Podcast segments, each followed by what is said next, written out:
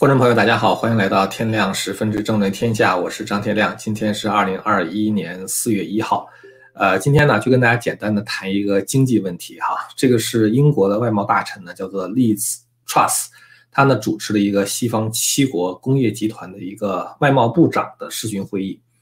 呃，就相当于一些搞外贸的人吧，就是他们在一块开了个会哈。呃，会后呢，他们发表了一个联合声明啊，这个联合声明里边呢没有一个字提到北京。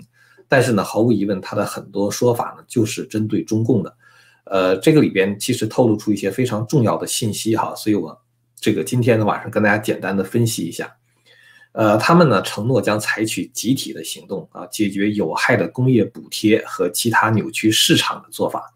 呃，大家听这个词儿哈，有害的工业补贴啊，然后其他扭曲市场的做法。同时呢，他们强调致力于这个今年在世贸组织改革和包括数字经济在内的其他领域啊，要取得进展。呃，这里边又是两个大词儿哈，一个是世贸组织的改革。大家知道这个中共经济起飞呢，就是从两千年的时候啊，跟这个世贸就是应该是二零零一年吧，在这个多哈是吧，加入这个世贸组织啊，从这个时候开始中共的经济起飞的。那么现在呢，这个世贸组织呢要进行改革。再有一个呢，就是关于数字经济哈等等。呃，那么我想把这个里边的重要的信号呢，跟大家分析一下。大家注意，这个英国外贸大臣呢，他这个发的一个警告哈，他说，如果世贸组织不改革，现实情况是各国将寻找发展贸易的替代机制。这句话其实说的相当狠哈，他说就是如果这个世贸组织 WTO 如果不改革的话，大家就准备踢开世贸自己干了。啊，这句话就这意思哈。所谓的各国将寻找发展贸易的替代机制，也就是替代这个世贸组织的机制。呃，这是一个对中国来说比较吓人的信号，就是当年它起飞的这个基础啊，就准备就是现在，呃，就是要被拆掉了啊，这样的一种感觉。那么同时呢，这个特拉斯呢，这个 Trust 哈，他在会议的开幕式里边还讲了这样几段话，他说：“如果我们不采取行动。”我把这个话慢慢的念啊，因为它是从这个英文翻译过来的，所以它听起来的话会有点烧脑啊。他说，如果我们不采取行动，那处于最大国家暴政下的全球贸易就面临着分裂的风险。这个大玩家觉得他们可以制定规则，赢者为王的未来，最终会让世界各地的人们处境更糟。太书面语了哈，简单的讲就是说，如果中共的问题不解决，他没有用中共，他叫做最大国家暴政啊之下的这个全球贸易，然后呢面临着分裂的风险，就是本来这个世界贸易组织呢是把各个国家是吧，比如说全球的分工协作呀，这个关贸这个这个税税率的话降低为零啊，是吧，能够让这个货物资本自由的流通。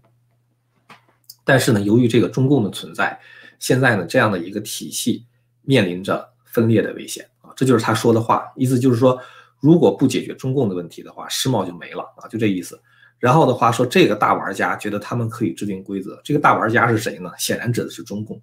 中共抱着一种什么心态呢？叫做赢者为王啊，就是我只要能赢，其他别的我什么都不在意。那么这样的话呢，他说最后的结果是世界各地的人们处境更糟。也就是说，如果让中共真的得手的话，全世界就全完了啊，这个大家的贸易就完了。所以呢，其实。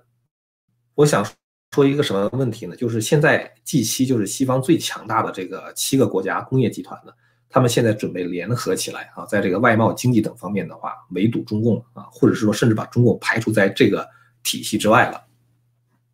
这就是这个会谈的所这个就是透露出来的一个非常非常重要的信息啊，就是这样。我在三月二十号的时候呢，曾经提到过一个观点啊。这个观点呢，就是说，川普呢最开始跟这个中共打贸易战的时候，其实并没有想灭共啊，他只是觉得在中美贸易中，美美国的这个逆差太大啊，太吃亏了。但是呢，等到贸易战打起来的时候，川普才知道，其实中美之间并不是贸易的问题，因为这个中共的邪教组织啊，如果要是这个他一直是想扩张的嘛，是吧？就是他实际上不是。目的不还不是为了赚钱，还不是完全为了赚钱，他是想通过这样的一种赚钱的方式让自己强大起来。最终的话呢，他目的是要建立一个国际新秩序，也就是说，他最终是威胁到美国的。这就是为什么就是川普在打贸易战的过程中，打着打着他就发现这不是一个贸贸易问题了啊，所以从二零二零年这个瘟疫爆发之后呢，川普开始这个努力的去灭共啊，就是这个原因。所以你会发现，就是说是在这个打交道的过程中啊，渐渐的发现了中共的邪恶。那么我这里边的话呢，其实想跟大家说明一个问题哈，那就是任何一个正常的国家啊，或者正常的人，你只要想保持正常，最后的话你。都会和中共之间发生冲突啊！就是你想做一个正常的人，你想做一个正常的国家，最后是一定会跟中共发生冲突的。我想给大家讲一个故事哈，可能很多四五十岁以上的人都很熟悉一个名字，是中国已故的天体物理学家啊，叫做方励之。这个人在六四之后呢，一度被视为天安门运动的黑手。后来他躲到那个美国大使馆，然后后来在老布什的营救之下，这个方励之呢就。后来这个逃离了中国是吧？到美国来了。这个一个天体物理学家能够走上跟中共对抗的道路，这是一个比较不可思议的事情是吧？这并不是因为他本人是一个意识形态的狂热分子，他是怎么跟中共对着干的？开始啊，就是其实这个事情说起来大家都觉得特别不可思议，就是因为他想坚持自己在科学上的一些发现。他对他对这个天体物理的研究是在七十年代，就当时这个，呃，就发是发现了一些宇宙中的一些现象啊，比如说这个宇宙的微波辐射的背景啊，呃，发现了这个星体红移的现象啊等等。于是的话呢，就提出了一种学说哈，在这个当时的天体物理界提出了一个学说。这个学说呢，就是我们现在大家都比较熟悉的，叫做宇宙大爆炸学说啊，认为宇宙其实是原来是一个奇异点。呃，在一个没有时间和空间概念的一个一个奇异点里边，然后发生了爆炸啊，于是的话生成了这个宇宙，而且这个爆炸以后呢，这个宇宙星体互相之间远离的这个速度是越来越快啊，越来越快，就是星球和星球之间距离变得越来越远。因此呢，这个遥远的天体，在我们这个观察的时候，就会发现一种现象啊，这个现象就叫做红移。呃，这个大家可能都知道，就是说，比如说你。呃，在这站着哈，然后呢，一辆车啊，火车吧，大家我不知道大家有没有这样的经验哈，鸣着喇叭过来，当它在高速接近你的时候呢，那个声音非常的刺耳；当它远离你的时候呢，这个声音就变得没那么刺耳了啊，就变得比较沉闷了。其实是因为你听到的频率和那个东西的运动速度是有关系的。那么也就是说，当一个东西远离你的时候的话呢，它的频率会增加啊。呃，sorry，呃，接近你的时候的话，它的频率会变变，就是变变得很高很刺耳，会会增加；远离你的时候的话呢，它的频率会降低啊。所以呢，这就是光线也是一样啊。当这个一个物体远离你的时候的话，你会发现它的那个光谱的话开始向红外这个方向偏离啊，这就是多普勒效应嘛，这是很简单的一个常识了。所以当时的话，发现这个红移现象的时候呢，大家认为说这个宇宙呢是在加速膨胀。呃，这在我们看来的话，这不就是一个？科学上的假说嘛，是吧？虽然它有很多的证据，你可以把它当成是一个假说啊，或者是一个科学的定论。但是当时中国正好是文化大革命时期啊，文化大革命时期的话是不让研究这个东西的。为什么呢？因为这种说法的话，它就说明宇宙有一个起源啊，就是大爆炸嘛，就是有一个奇异点光炸了哈，这是宇宙有起源。然后的话呢，时间和空间是有限的啊，因为宇宙现在还在膨胀嘛，就是等于是你还没有达到无限，你还是有一个边界的，这个边界还在往外扩张。就是时间和空间是有限的，时空有限啊，宇宙有起源，这两点的话就和马克思的理论冲突了。其实马克思并不是一个科学家啊，马克思只是说时时空和时时间和空间是无限的啊，然后这个这个这个宇宙是没有起源的啊，这就是马克思观点，它完全是一种哲学上的假说。当它和科学之间发生冲突的时候，你假说错了就错了呗，是吧？但是不行。当时政治挂帅啊，就是马克思一定是对的啊，你的东西再对你也是错的啊，所以当时就这个有很多就是这个呃科学痞子啊，就像何作修这种吧，就是说他明明是一个政治就是政治上的一个投机分子啊，冒充科学家，就类似于这样的人就写了一些文章。这个文章的话就把宇宙大爆炸这个理论说成是现代的创世纪啊，什么政治上的鸦片烟啊，说力图证明资本主义。不仅不可超越，而且还可以无限的自我膨胀，这完全是胡扯，跟那个科学研究是没有关系的。那么你可以想象一下，就是说当时方励之在科学研究的时候遇到了这个政治上的限制的时候，他会是一种什么样的想法呢？是吧？所以他当当他坚持自己科学主张的时候，当他要坚持对科学进行研究的时候，他就变成了国家的敌人啊。当他希望政治不要干预科学的时候啊，当他需要一个自由说话和发表学术见解的环境的时候，他就成了中共的敌人。其实他本人并没有想成为中共的敌人哈。事实上，就是说，一九八九年六四爆发的那一年，就一九八九年一月份的时候，方励之呢还给邓小平写了一封信，希望邓小平能够能够这个释放魏京生。也就是说，方励之那个时候并没有把自己视为一个这个当局的反对者哈，他是把自己视为一个当局的劝谏者。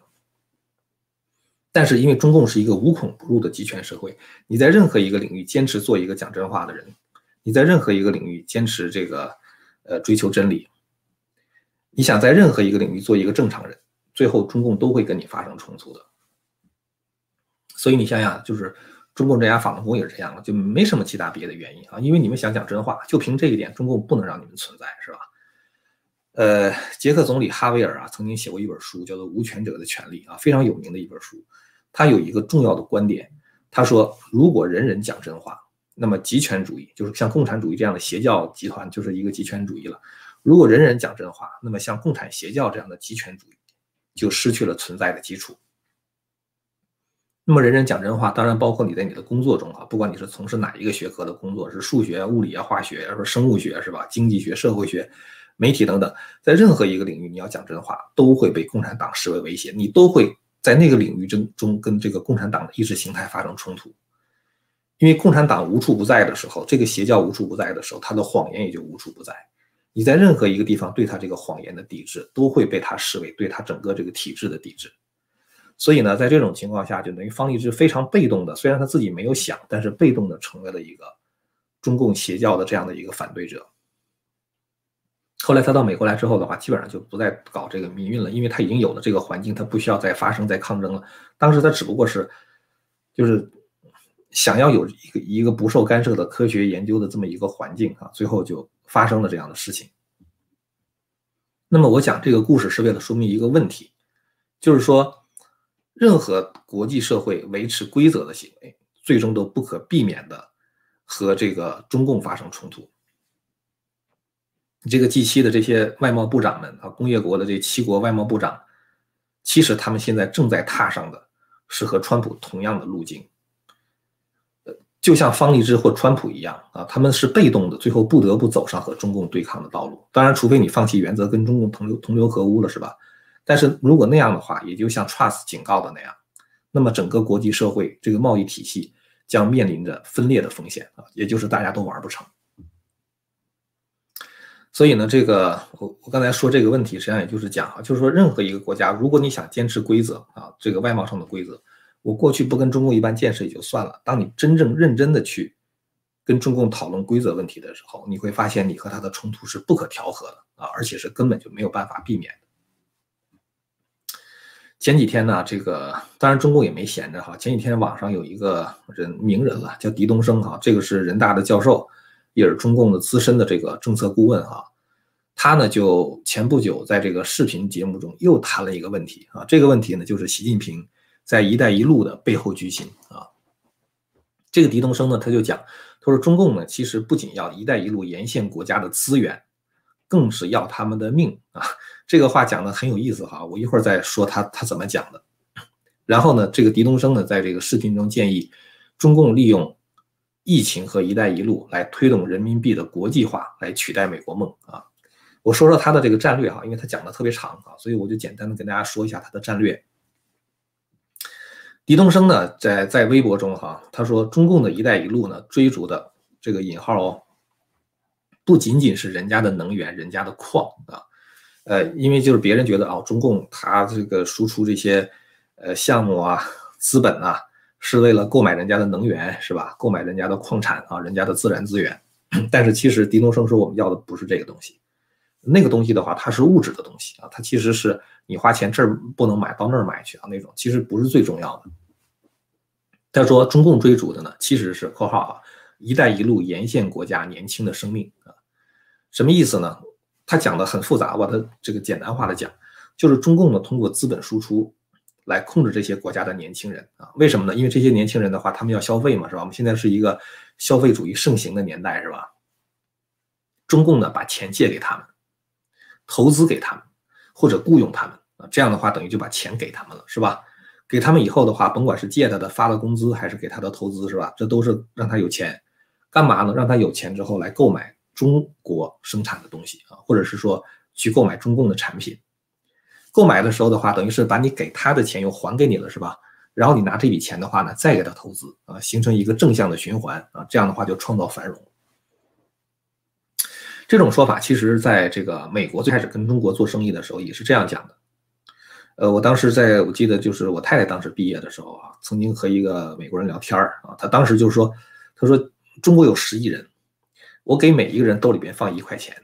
然后呢，他们就会来买我们美国的东西啊。买完美国东西的话，就给美国创造这个生产、创造就业啊，然后的话，美国就会更繁荣。繁荣完了之后的话，我再借你钱，你再买我的东西，是吧？这样的话也形成一个正向的循环。当时美国人的这种思路，当然他的目的是为了推广民主哈，他和狄东升讲的这个思路是非常像的啊，是非常非常像的。所以这个话呢，听起来感觉好像有道理，但是你仔细想想就不对啊？为什么呢？狄东升说我们把钱。给他们啊，把钱投资给他们啊，把钱借给他们啊，给他们创造就业，我给他们发工资，然后的话给他们创造这个财富，他们反过来买我们的东西。你想想，你会发现这里面有什么问题呢？既然你能够对外国人这样做的话，你为什么不把这个钱留在你的国内给中国人创造就业呢？是吧？你为什么不把这个钱给中国老百姓呢？是吧？你为什么不把这个钱给中在中国创造这个这个这个这个繁荣呢？对吧？所以你会发现一个什么问题呢？当他这么做的时候，他知道他这么做，他如果在中国真这么做的话，确实能够创造繁荣。但是他不这么做，他要干什么呢？他要把中国的韭菜们的钱收割完了之后的话呢，拿到国外去，通过这样的一种方式来控制那些国家。这就是狄东升讲的，说我们追逐的其实是那些国家年轻的生命。简单的讲，就是要通过控制这些国家的年轻人来控制这个国家，从而建立起一套中共主导的国际秩序。我不知道这样说是不是清楚了啊？呃，但是你这样说的话，还会有一个问题是什么呢？就是如果你给他投资啊，给他的工资啊，给他的这个借款，如果是美元的话，他不见得买你的东西，他可能拿这个美元去美国买东西，是吧？去澳洲买东西，去日本买东西，这是第一点，是吧？那他不见得把这个钱回流到你这个国家来，这是第一点。第二点的话，就是中共也没有那么多美元给他们呀，是吧？怎么办呢？这里边就涉及到狄东升所说的这个美元霸权了。他认为应该用人民币来取代美元，就是我给你的投资，我给你的借款都是人民币。你拿了人民币的话，那大概你只能到我这儿来消费啊，就买我的东西啊。所以实际上就是狄东升就讲的就是要加大对沿线国家的集中投资而非借款，以强化对当地国家的控制。后边哈划重点，进而提升人民币地位，建立起以人民币为定价货币的新价值基准啊。这就是他的想法，然后他说现在全世界面临美元荒啊，这个他说我们现在需要填补这个空缺啊，就是如果全世界美元这个流动性出现问题的时候啊，或者是美元这个被这个通货膨胀所稀释的时候，那么这个时候美元地位自然就削弱了，是吧？那么中共要填补这个空缺，呃，狄东升的说法是这个时候一定要非常大方、非常慷慨的为全世界提供流动性，然后获得这个人民币的国际化。然后呢，把全世界的经济跟中国的经济、跟人民币的货币政策深度的捆绑啊。然后他还讲了一个事儿，就是两千二零二零年三月二十七号的时候，就是这个这个瘟疫爆发之后，政治局会议的话发行特别国债，就是一万亿啊。这一万亿国债的话，就是想通过多发行人民币的方式，增加人民币在全世界的流动性，然后的话去取代美元。但是我觉得他这种计划，肯定是会。这个失败的，因为什么呢？因为一个国家的信用啊，它的货币的信用是靠国家主权信用来背书的。美元的信用其实并不是美国刻意创造的，它是靠强大的军事实力和经济实力，还有就是稳定的政府和社会所创造出来的。咱们以前曾经提到过这个修昔底德陷阱，是吧？就是意思就是这个老二在上来的过程中的话，会跟老大之间发生冲突。其实不是这样啊，其实美元美国。在取代英国成为世界超强的时候，并没有跟英国之间发生这样的冲突，所以这个修昔底德陷阱的话，在民主国家之间其实是不太适应的。就只有像中共这样的这种专制国家啊，或者说是极权主义国家，当它在上升到第二位的时候，它有可能会想建立一种新的国际秩序，才会和美国发生冲突。就是国际秩序要重新洗牌的时候，就会发生冲突。其实大家可以想象一下，可以看一下，就是一战、二战，它就是这个国际秩序重新洗牌嘛，是吧？比如奥匈帝国，他们想做什么做什么。然后或者是二战的时候，像这个德国和日本啊，一个想控制欧洲，一个想控制这个亚洲，啊，这就是想这个建立一个以他们为为主导的国际秩序。最后的话和美国发生了冲突，是吧？所以其实这个战争啊，就是想要建立一个国际秩序啊，新秩序，把这个旧秩序打破。那么当然互相之间就发生战争，是吧？那么美国的话呢，它是在这个过程中崛起的啊，它并不是说它想建立一个国际秩序。而是二战以后，美国一个国家，它就拥有世界黄金储备的百分之七十五。当时美国一个国家的 GDP 就是全世界 GDP 的百分之五十一啊，就等于是美国一个国家 GDP 超过全世界的一半儿。呃，这这个这个这个当然就是说，它它是靠这样的东西来加上它的民主制度，是吧？所以最后它就变成了国际上这个众望所归的老大，是吧？所以美元的地位它是这么奠定起来的。虽然现在美国社会在堕落，但是短期内我觉得。美国世界第一的这种超强地位，它是嗯无可取代的。特别是各个民主国家现在对中共开始怀疑、开始防范的时候，越来越疑惧的时候，你越高调，越要树立人民币的这个地位，人家就觉得你要建立一个以以你来主导的这个国际秩序，人家就越不会支持你，是吧？然后的话，人家就会越越来越靠近美国。所以这一次 G7 的声明的话，是一个很明显的迹象。我觉得去年这个蓬佩奥在。全球民主国家的峰会的时候就讲，他说我不是让你们这些民主国家在中国和美国之间做选择，而是在自由和暴政之间做一个选择。我觉得那些人他们听明白了，当时听明白了这个事儿，而从那个时候开始的话，这些国家真的是在站队。这个国家一站队之后的话，其实我觉得对美国有一个好处，因为拜登啊，他以前他对这个就是中共的这种态度的话，他如果没有其他别的国家逼着他的话，他可能会很暧昧的啊。但是其他别的国家对中共都很强硬的时候，美国想不强硬也也不行啊，有点感觉像什么呢？就是有点感觉是像那个刘邦似的，沛县的父老乡亲们都造反了，造反了之后的话说，咱推荐咱咱推举一个人吧，是吧？再推举一个领头的人吧，哎，说刘邦你来吧，啊，就这种感觉，这个。要跟中共作对了啊！现在要跟中共对着干了，是吧？那这些大这些国家总得推举一个老大呀，是吧？那就美国你来吧，是吧？那美国现在他也没办法，责无旁贷啊，他就得扛起这个大旗来啊，就是这么个感觉。所以呢，就是说 G7 这个声明的话呢，我觉得是这个全世界这些民主国家和工业化国家在这个经济方面啊，在这个外贸方面，呃，围堵中共的一个开始啊。他那个声明真的很强硬。世贸组织不改革，我们的这个贸易体系就完蛋了啊！这这个话都说出来了，而且说什么中共是全球最大的暴政啊，这个话都说出来了。所以我觉得就是说，未来的发展啊，就像我刚才讲的，它必然走向一个跟中共对抗的道路啊。其实人民币国际化只是中共单方面的愿景啊，这我觉得是不可能实现的，因为你国际化最要紧的是两条嘛，第一条你汇率要放开嘛，对吧？汇率要放开。由市场来决定。第二的话就是外汇管制，你得放开，就是就是你必须要实行人民币自这个这个这个自由兑换，是吧？人家想拿什么东西跟你换人民币的话，你得换给人家，是吧？那其实中共它之所以在这个多次的金融危机中，中共能够生存，一直其实包括到现在都是一样。大家知道这个中国现在的经济多成问题啊，是吧？房地产的泡沫那简直大的非常可怕，它为什么不爆呢？这如果中国经济是一个开放的社会的话，国际资本早就过来，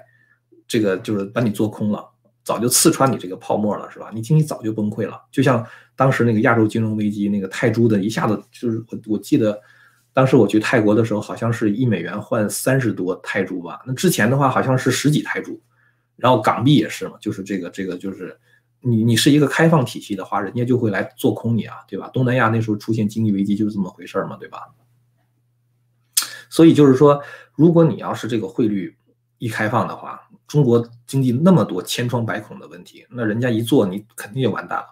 所以中共它是靠这种外汇的管制，把中国经济变成一个封闭的系统，把自己给保护起来。所以你想让人民币称霸，你想让这个人民币是国际化，那你不开放外汇，你不开放管制的话，能行吗？是吧？